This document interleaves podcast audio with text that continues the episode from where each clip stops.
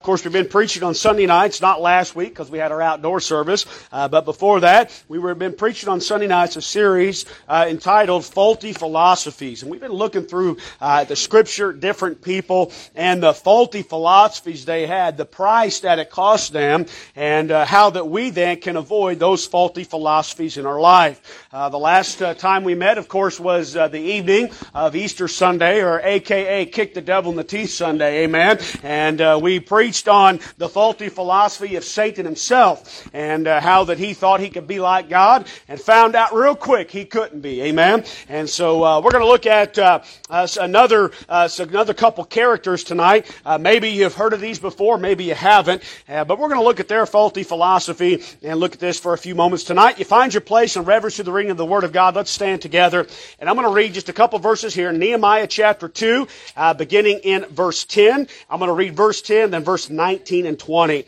Here's what the Bible says, verse uh, 10, Nehemiah chapter 2. When Sanballat the Horonite and Tobiah the servant, the Ammonite, heard of it, it grieved them exceedingly that there was come a man to seek the welfare of the children of Israel. And then if you will, look down at verse 19 and 20. But when Sanballat the Horonite and Tobiah the servant, the Ammonite, and Geshem the Arabian heard it, they laughed us to scorn and despised us and said, What is this thing that ye do? Will ye rebel against the king? King.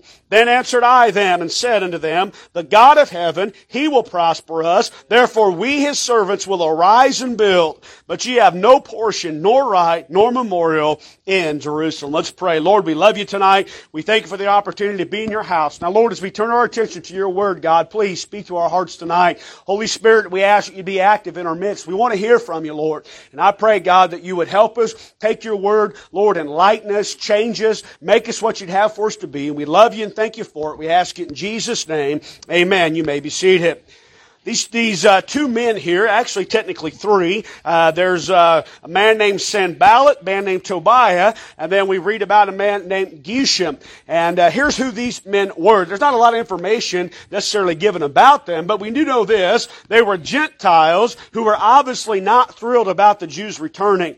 These were uh, two men that had benefited from the Israel, the Israelites being in captivity, and they did not want to see uh, the Israelites succeed at what God God had called them to do. Of course, you understand the history of the nation of Israel. They rebelled against God and they disobeyed God. And by the way, God kept His word and brought judgment. Amen. And by the way, just as God judged them for their sin, I'm going to tell you, America's going to face the judging hand of God. Amen. And I don't know when. I'm not a doomsdayer, but I'm going to tell you it's not a matter of if, it's a matter of when. Amen. And but uh, uh, God judged His own people, Israel, sent them into captivity for 70 years. But you know what? They weren't meant to stay there. And God raised up different men. He raised up Ezra uh, to go back and uh, rebuild the temple. Then he raised up a man named Nehemiah to go back and rebuild the walls. And of course, uh, this was the fact that God kept his promise to his people. They were going to start succeeding again. And there were certain people who did not want to see God's people succeed.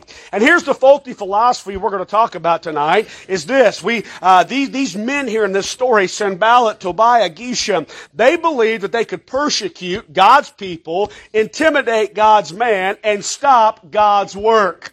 Let me say this, folks. You know what? Uh, the work of God has always had its enemies and always will have its enemies, but nothing can stop the work of God. Amen? Remember what Jesus promised to His church? He promised this. He said, the gates of hell shall not prevail against it. You know what? He promised divine perpetuity to His church. You know what that meant? The church of Jesus Christ can never be stopped by outward forces. Amen? You know why? Because it's a divine institution. It was founded upon the rock, which is the solid rock, Jesus Christ.